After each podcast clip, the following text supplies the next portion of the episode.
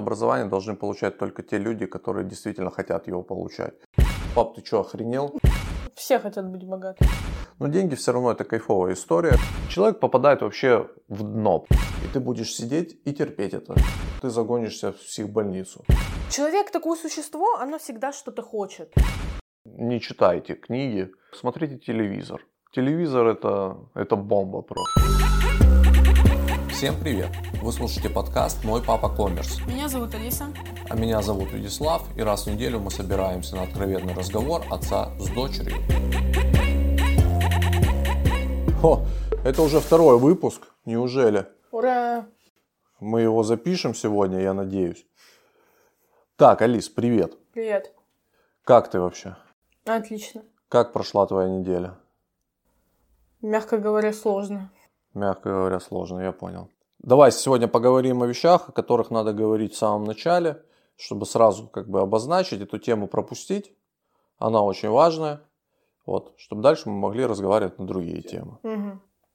Давай сегодня поговорим вообще о твоем восприятии мира, куда мы движемся, чего ты хочешь от этой жизни и как ты планируешь к этому прийти. Угу. Хорошо. Давай поговорим сегодня о целях. Давай поговорим. Не в каком-то глобальном смысле там из разряда спасти мировой океан, там дельфинов и прочее, а вообще о целях, как их достигать, как вообще это все работает. И надо ли ставить перед собой какие-то задачи, какие-то дедлайны. Дедлайн знаешь, что такое? Конечно. Вот. И какие-то цели. И начнем с самого простого. Скажи, пожалуйста, есть ли вообще у тебя в жизни такое мероприятие, как постановка целей? Ну, пока что у меня стоит только две цели. Это поступить и уехать во Францию. А так, ну, прям глобальных целей у меня сейчас нету. Ну, если по поменьше, то закончить нормально школу, там, сдать ОГЭ, ЕГЭ. Вот. Хорошо. А как-то эти цели у тебя зафиксированы? Да. Где? В башке. В башке? А ты знаешь, что оно так не работает? Почему? Ну, потому что а, то, что у тебя в башке зафиксировано, это можно назвать не целью, а мечтой или хотелкой. Угу. Цели должны быть обязательно зафиксированы на бумаге. Когда мы цель пишем, мы вдыхаем в нее жизнь. А когда мы их просматриваем, то мы, опять же, вдыхаем в нее жизнь, и наш мозг начинает так работать, что мы видим любые обстоятельства, любые ситуации, которые к этой цели нас подталкивают. Есть психологическая такая история, может быть, ты замечала, когда ты чего-то хочешь, ну, например, новую гитару, угу. то тебе начинает эта гитара выходить везде. В поисковых выдачах, ты видишь на концертах какие-то видосики, ты смотришь. И ты эту гитару замечаешь постоянно. Есть такая история? Конечно. У нас у взрослых так обычно с машиной. Когда ты хочешь, допустим, определенную марку машины, и когда ты ее реально захотел, то ты начинаешь эту машину замечать везде, на дорогах, во дворах припаркованных, просто везде. Вот так, точно так же работает и с целями. Когда ты себе поставила какую-то цель, то твой мозг начинает замечать пути для того, чтобы ты достигала эту цель. То есть, если у тебя цель не зафиксирована, если ты просто ее сильно хочешь, да, и не зафиксировала нигде на бумаге и так далее, то э, твой мозг не понимает. Но когда, как только ты эту цель зафиксировала, поставила себе, допустим, какой-то конкретный дедлайн, угу. То твой мозг начинает тебе подкидывать всякие интересные ситуации э, и показывать, вот смотри, иди сюда, вот, вот, вот, вот это сделай, и ты, скорее всего... Добьешься этой цели. Да. Давай еще поговорим. Вот ты поставила себе цель, допустим, поступить, угу. да? Да. Что дальше? Ну, после поступления я... Нет, не после а, поступления. Что дальше тогда? Ну, как ты собираешься достигать этой цели? Ну, для начала мне надо сдать все экзамены, потом э, выбрать, ну, я, наверное, в этом году уже буду выбирать то, то место, куда буду поступать. а потом уже, ну, делать все, чтобы туда поступить. Э, лучше учить предметы, которые нужно будет сдавать. Лучше там э, как-то больше углубляться в тему какую-то поступления или то, на кого я поступаю. Вот больше углубляться в эту тему, чтобы в итоге у меня не было проблем с поступлением. Mm. А конкретные шаги есть какие-то? Ну вот если прямо сейчас, то мне нужно вот э, сдать ОГЭ по биологии и обществознанию. Это как раз-таки два самых сложных предмета, которые считаются. И сейчас вот э, я учу лучше биологию, я...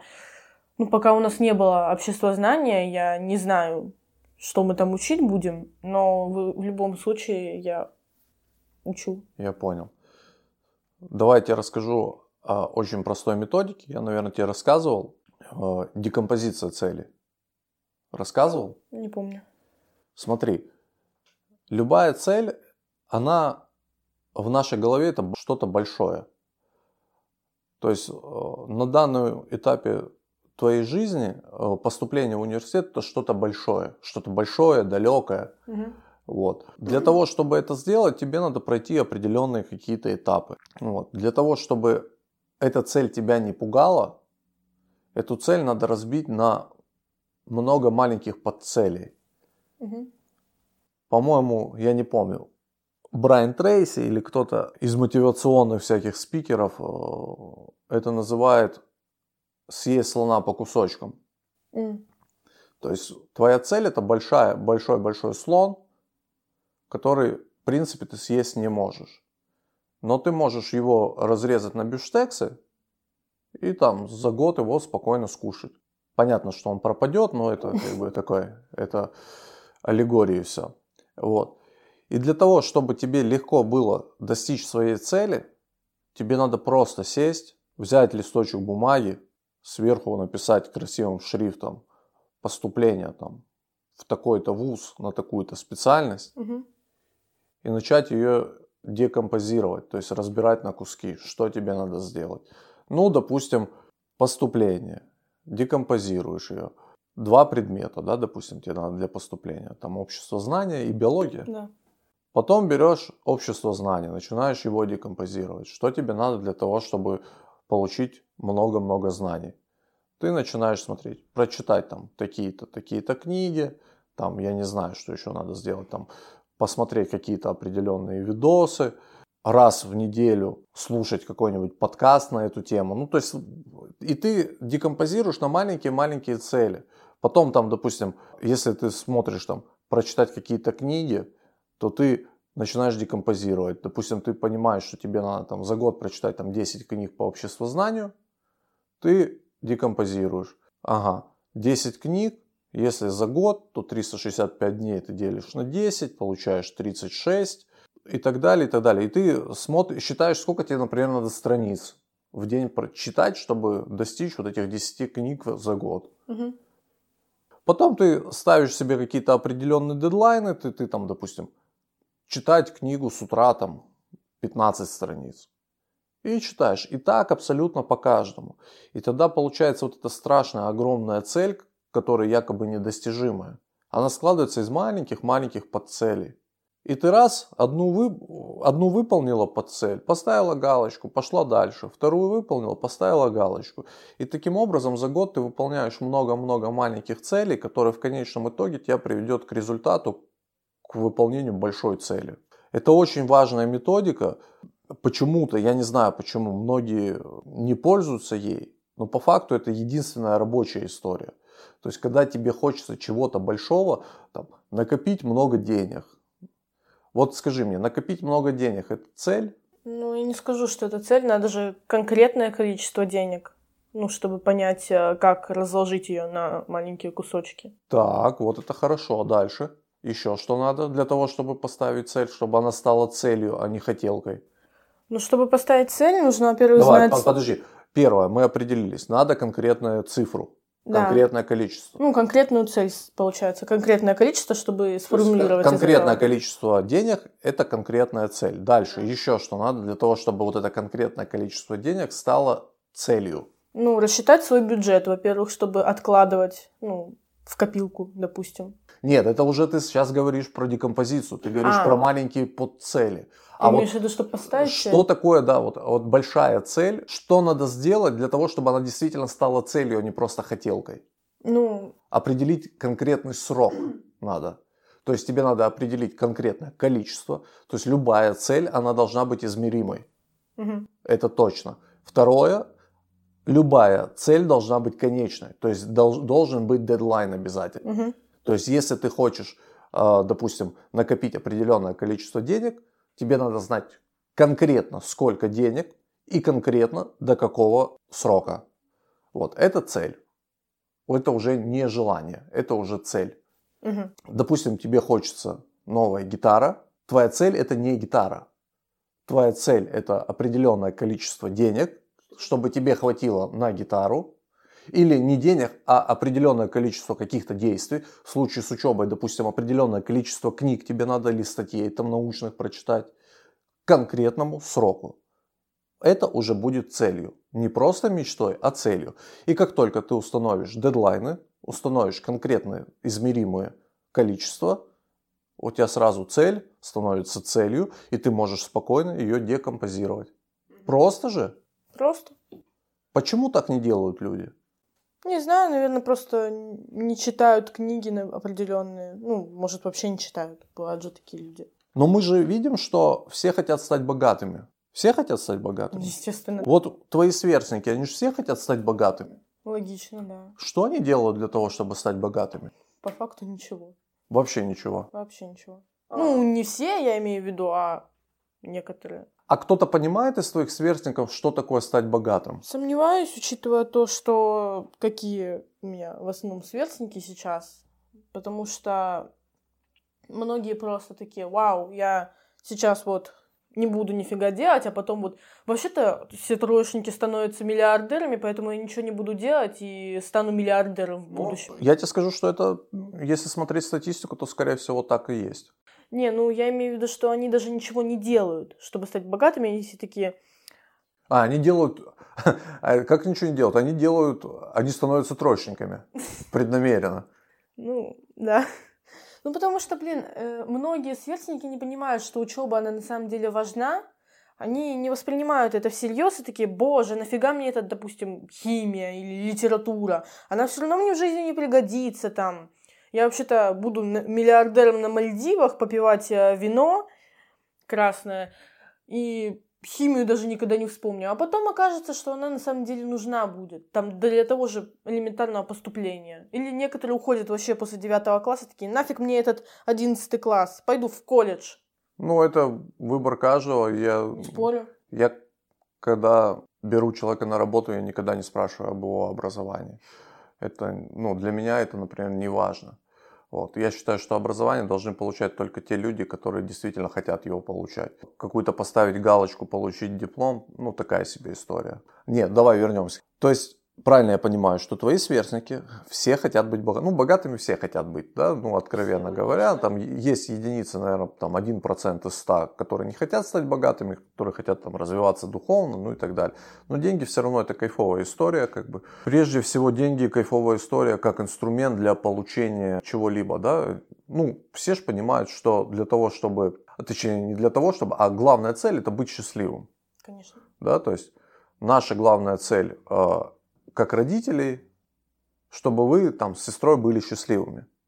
И нам все равно, вы будете счастливыми, рисуя картины в каком-нибудь подвале в Санкт-Петербурге, или там на заводах ру- руководить, или на заводах там что-то делать, вообще без разницы. Главное, чтобы вы были счастливыми. Как вы будете получать кайф от жизни, э, это ваш выбор. Как хотите, так и получайте. Ну, понятно, что главное, что не наркотики. Потому что это, наверное, самый быстрый источник удовольствия. Но как бы ни к чему хорошему не приводит. Наркотики это очень плохо. Вот. А, То есть все хотят, все твои сверстники хотят быть богатыми. Все хотят быть богатыми. Все хотят быть богатыми. Кто-то понимает, что такое быть богатым. Ну, единицы, думаю, так. Хорошо, что в твоем понимании быть богатым? Во-первых, быть богатым это значит уметь распор- быть финансово грамотным. Потому что если человек не финансово грамотный, он не будет богатым. Подожди, ну а- а ло- лотерея? Я вот захожу в магазин, в супермаркет, и у меня просто улыбку вызывают очереди, стоящие за лотерейными билетами. Да это То есть люди, как правило, в этой очереди успешных людей нету. Логично. Ну, судя по внешнему виду, точно. А, То есть люди берут какую-то часть своей зарплаты, не маленькую, И тратят на обычный и билет. тратят на лотерейные билеты. Это максимальный абсурд. Это, это идиотизм высшей степени. А, Ну вот, если гипотетически, ну, все равно в любом случае в каждой лотерее есть какой-то процент закладывается на то, что кто-то все-таки выиграет. Да, да, да. Серьезно? Есть, да, конечно. Просто э, деньги, принесенные людьми в этот лотерейный э, бизнес, да, э, для покупки билета, их настолько много, что предприятие может себе позволить выплатить кому-нибудь там раз в год там 5, 10, 20, 100 миллионов. Вот. Так вот, покупка лотерейного билета и выигрыш в лотерее. Можно это считать, э, что человек стал богатым? Нет. Почему? Ну, во-первых, он не добился этого сам, он просто, ну, деньги на халяву. И в любом случае эти деньги, они улетят моментально, потому что если человек до этого не был богатым, и у него на руках там 10 миллионов, допустим, Да. естественно, он пойдет тратить это на все свои хотелки. А потом обнаружит, что опа, месяц прошел, а денег нет, и все, он уже не богатый. Это, ну, чисто так, порадоваться. Ну, потому что, блин, вот получил человек 10 миллионов, его, у него зарплата 30 тысяч, и у него полная семья. Там мама, он и И, ребенок. и кредитных карточек еще тысяч Да. на 200. Он выплачивает кредиты, Да. потом он идет развлекаться со своей женой и ребенком. Там, ну вот, уже улетело там миллионов, ну, миллион, допустим. Потом он решит такой, вау, я всю жизнь мечтала о квартире. Пойдет купит квартиру там на миллиона пять, допустим. Уже остается 4 миллиона. Это уже не настолько большие деньги, как 10. Потом, блин, вот я всю жизнь мечтала о машине. И идет покупать... А, нет, машину не купишь на такие деньги. Купишь? Купишь? Конечно. Идет покупать машину. И денег не остается. Что ему делать? Остается жить только на зарплату 30 тысяч с ребенком, ну, в какой-то богатой квартире. А машину-то содержать не на что. Красава, да. Абсолютно верно. Про спираль потребления рассказывал тебе? Нет, наверное. Ну вот смотри, самые, э, по статистике, все, кто выигрывает в лотерею, они становятся еще беднее. Почему? Потому что есть такая история, как спираль потребления. То есть, купив машину, а выиграв лотерею, ты не будешь покупать дешевую машину, Конечно. ты будешь покупать машину там какой-нибудь там премиум класса. Ну, насколько тебе хватит, не, Rolls-Royce ты точно не купишь. Вот, ну, как минимум, какого-нибудь дорогого корейца ты купишь. Вот. Но деньги-то закончатся выигрышные, а обслуживать-то машину надо. Бензин там покупать как Бензин минимум. покупать, конечно. То есть каждый, абсолютно каждый какое-то определенное количество километров тебе надо будет покупать бензин. А, обслуживать, менять фильтры, менять масло, менять тормозные колодки. То есть то, что постоянно будет жрать деньги. А поскольку деньги кончатся, это вот знаешь, как э, человек зарабатывая там 100-200 тысяч э, в месяц, он идет, берет кредит какой-нибудь и покупает себе Porsche Cayenne. И потом ездит летом на зимней резине, потому что у него нет денег на летнюю резину. Конечно. Вот. Этот абсурд, он повсеместно, если бы ты понимал что-то в машинах, ты бы про- просто улыбалась бы. Едет Porsche Cayenne летом на зимней резине. резине. Ну, то есть это, это смешно. Вот. То же самое происходит с теми, кто и выигрывает э, в лотерее. Да. То есть у них э, закручивается спираль потребления, и они не способны просто, они не будут зарабатывать. Понимаешь, мышление, она такая история. Когда человек всю жизнь зарабатывает 30 тысяч, и у него не растет доход, да, то есть он и будет мыслить как человек, который зарабатывает 30 тысяч. Он не будет мыслить как человек, у которого есть миллион. Соответственно, он не будет э, расти в зарплате, Мгм. Соответственно, расходы из-за того, что когда ты ему навалила кучу денег, они, естественно, за счет спирали потребления, они вырастут, и человек начнет брать новые кредиты, ну и так далее, и так далее. И человек попадает вообще в дно просто. Как правило, те, кто выигрывает олим- э. Олимпиаду, хотел сказать, те, кто выигрывает в лотерею, они становятся еще беднее Беднее. после того, как тратят деньги, а, как правило, спиваются, и ничем хорошим это не заканчивается. Вот. Из этого какой можно сделать вывод? Что всему свое время. Человек для того, чтобы правильно распоряжаться определенным количеством денег, должен подготовить свой мозг. Мозг должен быть готов к этим деньгам, к деньгам, да? К деньгам. Вот. Так вот, и возвращаясь опять по спирали, что значит быть богатым? Быть богатым это означает уметь распоряжаться ресурсами. Ну, как я уже говорила, быть финансово грамотным. Это обязательное, как оно называется? Условие. Условие, да. А, потому что вот та же ситуация с лотереей. Человек до этого не был богатым, и он идет сразу тратить эти деньги. Вот как я говорила, покупать машину, квартиру. Квартиру нужно уметь содержать там. Коммуналка та же. Или, допустим, если он снимает дорогую квартиру, надо платить. Машина, бензин, там, менять ее, обслуживать тоже стоит денег. Мне кажется, что если даже такое произойдет, что богатый человек, ну, богатый человек пойдет и выиграет в шанс, конечно, маленький, но богатый человек, который умеет распоряжаться финансами, он отложит эти деньги и потом уже будет ими распоряжаться. Потому что если он все потратит, то они моментально улетучатся и ничего... Ну, как правило, он все не потратит на самом деле. Ну, останется, конечно, ну, это копейки останутся. Э, смотри, есть же такая история, что многие сверстники, да и ты, наверное, тоже в какое-то свое время, хотели стать блогерами. Да. Блогерами не за тщеславием, да, А за, а за, день, за деньгами. Но, как показывает практика, очень маленькое количество блогеров, особенно какие-нибудь тиктокеры э, твоего возраста, они же не умеют распоряжаться деньгами. Отлично. Вот. И когда этот лучи славы спадут, они останутся у разбитого корыта. Они продадут все свои майбахи, свои Роллс-Ройсы, которые они покупали. И, вот, и останутся ни с чем, к сожалению. Очень к сожалению. Вот, потому что блогерство это очень тяжелая работа. Но те количество денег, которые на них сваливаются, просто люди не готовы к этому. У них нету э, понимания, что такое деньги. Вот что для тебя деньги? Вот скажи мне. Ну, для меня деньги это то, на что можно обменять что-либо. Допустим, Ну, это как бы не только для тебя, это, это, это для всех так. деньги, во-первых, это очень сложно. Ими надо уметь распоряжаться, потому что человек такое существо, оно всегда что-то хочет. Всегда. Вот, э, допустим, все мы хотим вкусно кушать, все мы хотим жить э, в хороших квартирах, хороших условиях и хотим разъезжать на дорогих машинах. Но не у всех это есть такая возможность. И вот когда такая возможность появляется, у человека сносит крышу. Потому что, ну вот, тот же пример с лотерейным билетом. Вот деньги появляются, денег нет сразу.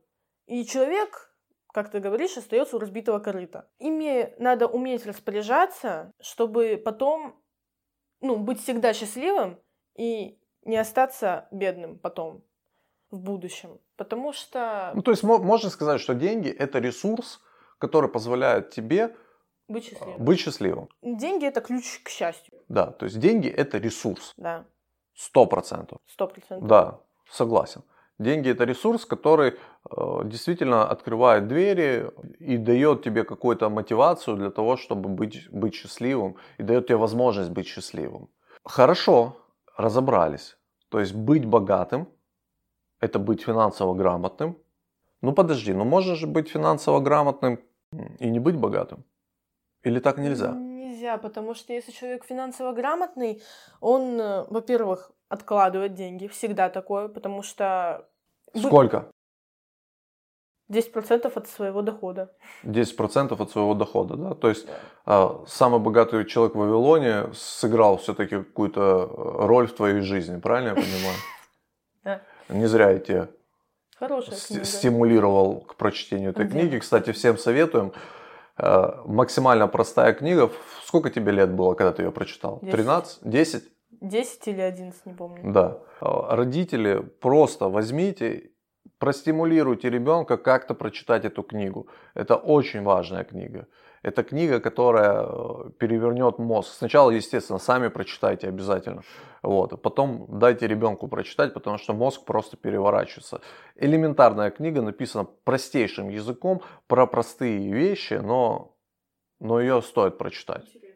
Интересная и очень важная, я считаю, для всех в жизни, в принципе, эта книга. Если вы хотите, естественно, быть финансово грамотным. Если вы не хотите быть финансово грамотным, то, то не читайте книги, смотрите YouTube? А, да, зачем YouTube? TikTok. Вот, да, зачем TikTok? Смотрите телевизор. Телевизор это, это бомба просто. Ну, это сарказм, если что. То есть надо откладывать 10%, так. Да. Что еще надо делать? Ну, вот, например, я видела, как ты делаешь, ты пишешь какое-то определенное количество денег и каждый месяц или неделю, не помню, откладываешь это определенное количество денег в копилку. Ну, копи, копи... Ну, ты делишь там. Копилку мы называем лю- любые, любые абсолютно э, способы нахождения денег, которые нельзя тратить. Это могут быть акции, облигации, это мо- может быть, там, я не знаю, просто из самого безопасного это может быть депозит. Ни в коем случае не под подушку, потому что деньги обесцениваются. Вот. Но куда-то откладываем. В любом случае деньги надо куда-то откладывать. Вот ты откладываешь деньги. Да. Получается? Да, ну, получается, сколько прошло, когда мне карточку купили? Сколько прошло? Месяц? Полгода? Да. Ну вот. Я вообще деньги там какие-то мизерные откладываю, и уже у меня там косарик накопился. Ну, то есть нормально, на самом деле. Вообще, на самом деле, абсолютно многие думают как? Ну вот буду я хорошо откладывать 10%. Вот я получаю там 30 тысяч в месяц. Вот буду 3 тысячи в месяц я откладывать. Ну что такое 3 тысячи? Один раз сходить в магазин. Просто на самом деле это не так немного работает. Вот вы просто возьмите и начните откладывать. Неважно сколько. Вот 100 рублей вам на карточку пришло откуда-то. 10 рублей Отложите положили. 10 рублей. А, Мы не будем сейчас углубляться в сложный процент, да и в принципе там таких сумм, как 10, 10 там 100 рублей или 1000 рублей, этот сложный процент не сильно касается, но как минимум вы научите свой мозг сначала заплатить себе. То есть вы платите себе эти 10%, которые может быть когда-то в будущем, а если вы это будете делать всю жизнь, то не может быть, а точно в будущем вам сыграют большую роль. Смотри, у нас в семье есть такая история, э, у многих, я думаю. Определенный банк позволяет выпустить, э, рекламировать не будем, э, детскую карточку, Мгм. И родители могут ребенку ставить за какие-то деньги определенные задания. У нас это дома работает, правильно? Да. Там раз в день, если папа не забывает, то ты получаешь какие-то определенные задания, элементарные, там из разряда пропылесосить в комнате, там помыть посуду и так далее, за что ты получаешь там определенные деньги. Ну, они совершенно смешные. Эти деньги смешные и, ну, давай назовем, да, там, ты получаешь там за, за мойку посуды 50, 20, 20 рублей. Люди, 20 рублей это копейки, да? Да. Это, ну, это смешная цифра. За 10, за 5 дней это уже 100 рублей. Вот. Но отложив эти деньги, как минимум вы научите своего ребенка откладывать деньги и не тратить их. И когда эта цифра будет расти, а еще и банк, допустим, вам дает какие-то определенные проценты, да, там смешные, да, там понятно, что там на тысячу, на сто тысяч это смешные проценты. Но как минимум в голове зародится червячок, который скажет, о, деньги могут работать. Деньги не должны лежать, деньги должны работать. Они, э, если деньги не приносят вам другие деньги, то это мертвые деньги, они бестолковые абсолютно. Деньги должны приносить деньги. На самом деле, я вот тебе давно хотел сказать, я не знаю, есть смысл об этом сейчас тебе сказать или чуть-чуть попозже. Но вот эти цифры, которые ты получаешь, 20 рублей, Мгм. 10 рублей, эти цифры такие маленькие для одного простого. Э, Они такие маленькие, потому что я хочу тебе показать, что труд, элементарный труд, простой труд, там, помыть посуду, убрать где-то, приносят вот такие маленькие деньги. А труд, который интеллектуальный, он приносит совсем другие деньги. Мгм. Вот. То есть моя задача показать тебе, чтобы ты через какое-то время поняла, что ты не хочешь быть э, разнорабочим, что разнорабочим больше 20 рублей за один раз помыть посуду ты не заработаешь. Сейчас я тебе показываю в миниатюре, как выглядит жизнь человека, который не захотел развиваться. Это сделано только для этого. И цифры такие маленькие только для этого. И если ты заметила, несколько раз я уменьшал эти цифры преднамеренно. Заметила. Вот так вот живет, ну, я не знаю, процентов 70 людей в нашей стране. Это очень грустно. Они зарабатывают копейки. И самое страшное. Вообще, я на самом деле хотел тебе об этом сказать, когда ты пришла бы и сказала, пап, ты что, охренел? Почему я должна мыть посуду, блин, за 10 рублей? За 20. За 20. Хорошо.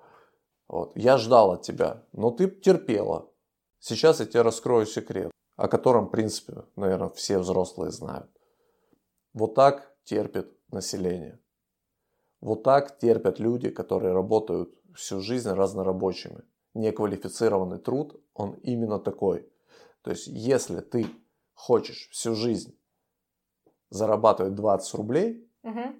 и готова терпеть это, у нас же логика какая у людей? Вот работает человек 10 лет, получает там 20-30 тысяч. Мало. Очень мало. Получает 20-30 тысяч. Надо просто встать, подойти к работодателю и сказать, слушай, я хочу зарабатывать больше. Что мне надо сделать для того, чтобы зарабатывать больше? И я тебя уверяю, если ты 10 лет хорошо убирал помещение, то работодатель это заметил и найдет как- какие-то способы, чтобы ты зарабатывал больше. А что у нас получается в жизни? Это человек, который получает эти 30 тысяч. Угу. Он вместо того, чтобы подойти к работодателю, он подходит к своему коллеге, который такой же, и получает эти 30 тысяч. И ноют. И они жалуются и подпитывают друг друга этой негативной энергией. Тратят время на непонятно что. Они друг другу пожаловались, пожалели друг друга И все. и пошли домой. А вот это время, которое они жаловались друг другу, они могли бы просто встать и пойти к работодателю и сказать, работодатель, мы очень круто убираем, может быть нам еще и начать вытирать пыль, и ты нам будешь доплачивать за это.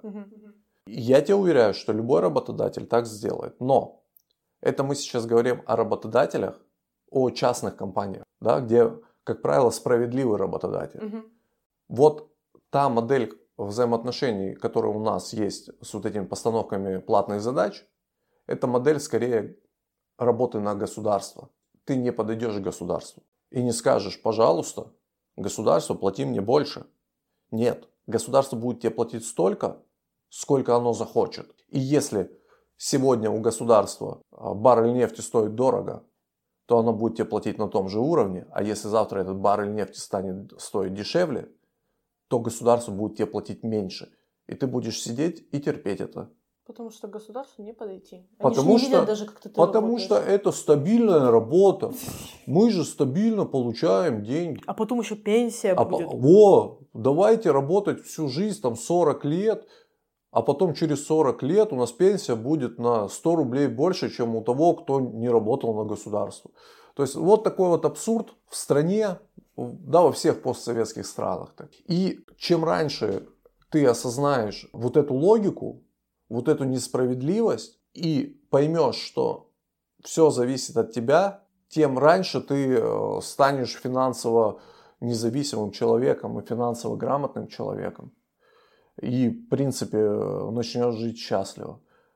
Есть такое выражение, я опять же не помню, кто это сказал, что для того, чтобы не работать ни одного дня в своей жизни, найди работу, от которой ты кайфуешь. Ну, это я перефразировал, Ну, в любом Да. случае. Потому что работа, на самом деле, работа, дело, которым ты занимаешься, это кайфовая история. То есть, если ты не кайфуешь от того, что ты делаешь, а, ты будешь несчастным, б, ты никогда не сможешь перейти какой-то порог денежный. И ты всю жизнь проживешь на, на, на 30 тысяч. Плюс ты еще будешь весь заправленный негативом. Ну, не знаю, зачем такая жизнь, непонятно. Ну, пенсия же будет потом. Для меня пенсия это просто как, какая-то, блин, я не знаю, какой-то миф смешной такой. Когда люди э, живут, особенно там мои ровесники, может, там помладше, там 30 лет, Мгм. там 35, и они начинают говорить о пенсии, у меня просто взрывается мозг. Пенсию ты зарабатываешь сам. Ну, На государство, к сожалению, в нашем случае э, надеяться невозможно, потому что все мы знаем, да, пенсия уменьшается, пенсионный возраст увеличивается. Вот, пенсию надо зарабатывать самим. Если бы я хотя бы лет в 20, в 25 понимал, как работает, э, хотя бы прочитал вот этого самого богатого человека в Вавилоне, то я думаю, что сейчас бы я уже, скорее всего, не работал бы. Или работал просто в в удовольствие свое. А ты сейчас не в удовольствие работаешь? Я работаю в удовольствие, я кайфую просто от работы. Вот. И всем желаю кайфовать от работы. Я вообще не понимаю, как человек может ходить на работу и не кайфовать от этого. Понятно, что существуют какие-то там нюансики, какие-то мелкие проблемы и так далее, но глобально человек Должен кайфовать. должен кайфовать, должен с улыбкой идти на работу и получать от этого удовольствие. Если этого не происходит, то надо менять работу. Ну, невозможно. Я не говорю, что все должны быть предпринимателями. Предприниматели это такая очень странная история. Кто-то может, кто-то не может. Чтобы быть э, предпринимателем, надо высокая толерантность к риску. То есть, если у тебя ее нету, то ты загонишься в психбольницу. На наемной работе, я не отрицаю абсолютно наемную работу, там тоже можно зарабатывать. Очень и можно хорошо. быть и счастливым одновременно. Можно быть счастливым, да. Вот к чему мы пришли сегодня в беседе. Хочу от тебя послушать Выводы? выводы какие-то. Нет, выводы не хочу послушать. У меня есть еще несколько вопросов. Давай. Я не против. Ты знаешь, что такое подушка безопасности? Ну, это, если простыми словами, типа деньги на черный день. Если можно Нет, выразить. нельзя так говорить никогда. Понимаешь, если ты откладываешь деньги на черный день, то этот черный день когда-то настанет. Нам не нужны черные дни, мы должны кайфовать от Я жизни. имею в виду, если что-то случится, там, допустим, то эти деньги всегда будут, и ты сможешь их использовать. Нет. Нет? Да- давайте я объясню, что такое Давай. подушка безопасности. Подушка безопасности, она нужна для чего? Во-первых, она должна равняться минимум 3 месяца твоего существования, Мгм. то есть твоих обязательных трат. Ну, в идеале, чтобы на год это было. То есть 12 твоих месячных затрат. Вот это подушка безопасности. Ну, 12 это уже прям очень хорошо. Ну, пусть будет 6. Для чего это надо? Для того, чтобы ты в любой момент по- подушку безопасности на- на- надо уже формировать сразу. Вот уже сейчас ты формируешь подушку безопасности. Спроси меня, когда ее можно тратить? Когда ее можно тратить? Никогда, Алиса. Это деньги, которые тратить нельзя. Это деньги, которые у тебя всегда лежат. А Для чего она нужна? Если вдруг ты устраиваешься на работу, или у тебя происходит какой-то конфликт на работе, или еще что-то происходит, и ты, или ты сегодня пошла работать психологом, а завтра ты поняла, что ты не хочешь работать психологом, а хочешь, не знаю, вязать шапочки. Или, или ты в поисках себя, да, и пытаешься найти то, что ты хочешь. Вот эти деньги нужны для того, чтобы ты смогла прожить вот этот период, когда ты в поисках. Ага.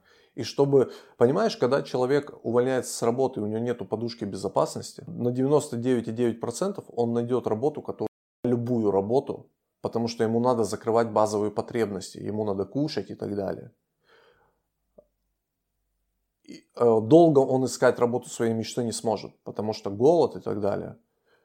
Там надо платить за коммунальные услуги. Ну, Мгм. в общем, вот такая история. Ну, в худшем случае он возьмет кредитную карту, и Да. тогда он похоронит вообще свою жизнь. Это жопа вообще будет. Вот. А, То есть эти деньги нужны для того, чтобы ты чувствовала себя комфортно, чувствовала себя защищенной. Мгм. Поняла? Да. И подушку безопасности надо уже формировать сейчас. Вот у тебя есть доход, там, тысячу рублей в месяц, образно. Допустим. Ты все равно живешь на... Тебя обеспечивают твои родители. Мгм. Вот. Сейчас самое классное время для того, чтобы Откладывать. для того, чтобы фор- начать формировать да, эту подушку безопасности. То есть, если ты ее начнешь сейчас формировать, то к какому-то возрасту, я думаю, что к курсу ко второму, ты закончишь ее формировать, они у тебя эти деньги осядут, а дальше ты уже начнешь инвестировать. Инвестировать в свое будущее. Да, там, может быть, покупать какие-то акции, может быть, покупать какие-то облигации, фонды, ну и так далее. Не буду сейчас, это сложно для 15 лет, но как бы, если надо будет, потом мы поговорим об этом. Мгм. Класть деньги на, де- на депозиты, то есть ты начнешь, э, ты запустишь сложный процент, который, я тебя уверяю, годам к 35 ты сможешь не работать вообще. То есть ты будешь жить на эти проценты. И когда говорят, я не буду сейчас этого делать, молодость одна, я буду кайфовать на молодости, а потом буду зарабатывать деньги. Это абсолютно абсурд. Я тебе как 40-летний человек говорю, что самый кайфовый возраст у тебя начнется лет в 35. До этого ты должна сделать все. Не должна, это твой выбор. Ну, конечно. Но я бы хотел, чтобы ты выбрала сделать все для того, чтобы в 35-40 лет ты начала кайфовать от жизни. Ты работала на тех работах, на которых ты хочешь. Ты создавала бизнесы, которые ты хочешь. Ты отдыхала там, где ты хочешь. К сожалению, наша семья не смогла этого сделать, потому что ну, были времена другие, и мы не знали, как это делается.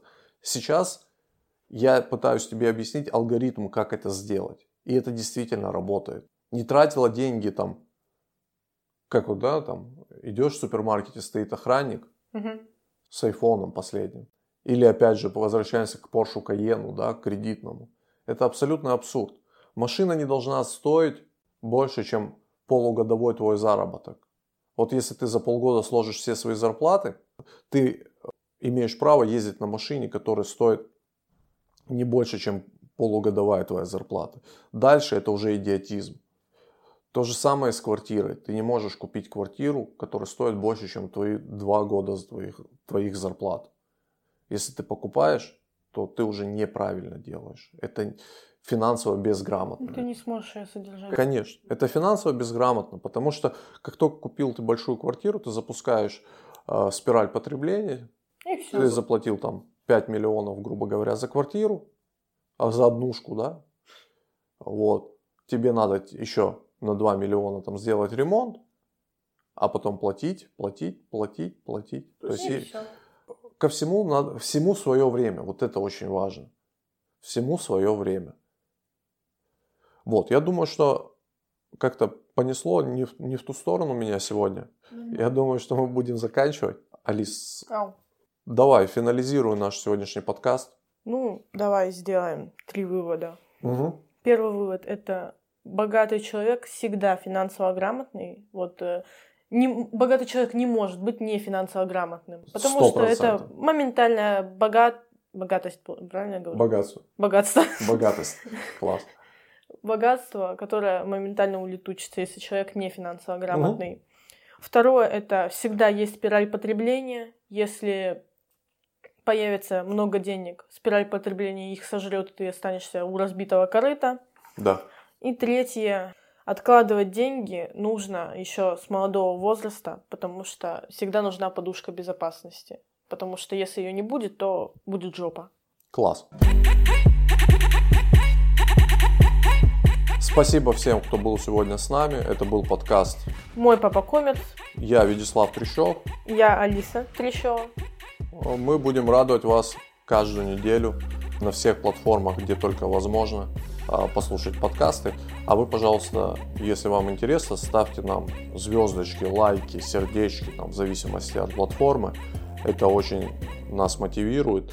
И я думаю, что мы попробуем с моей дочерью сделать этот мир чуть-чуть лучше. Это главная наша миссия. Ну и, конечно же, деньги и тщеславие. Все. Всем пока. Пока.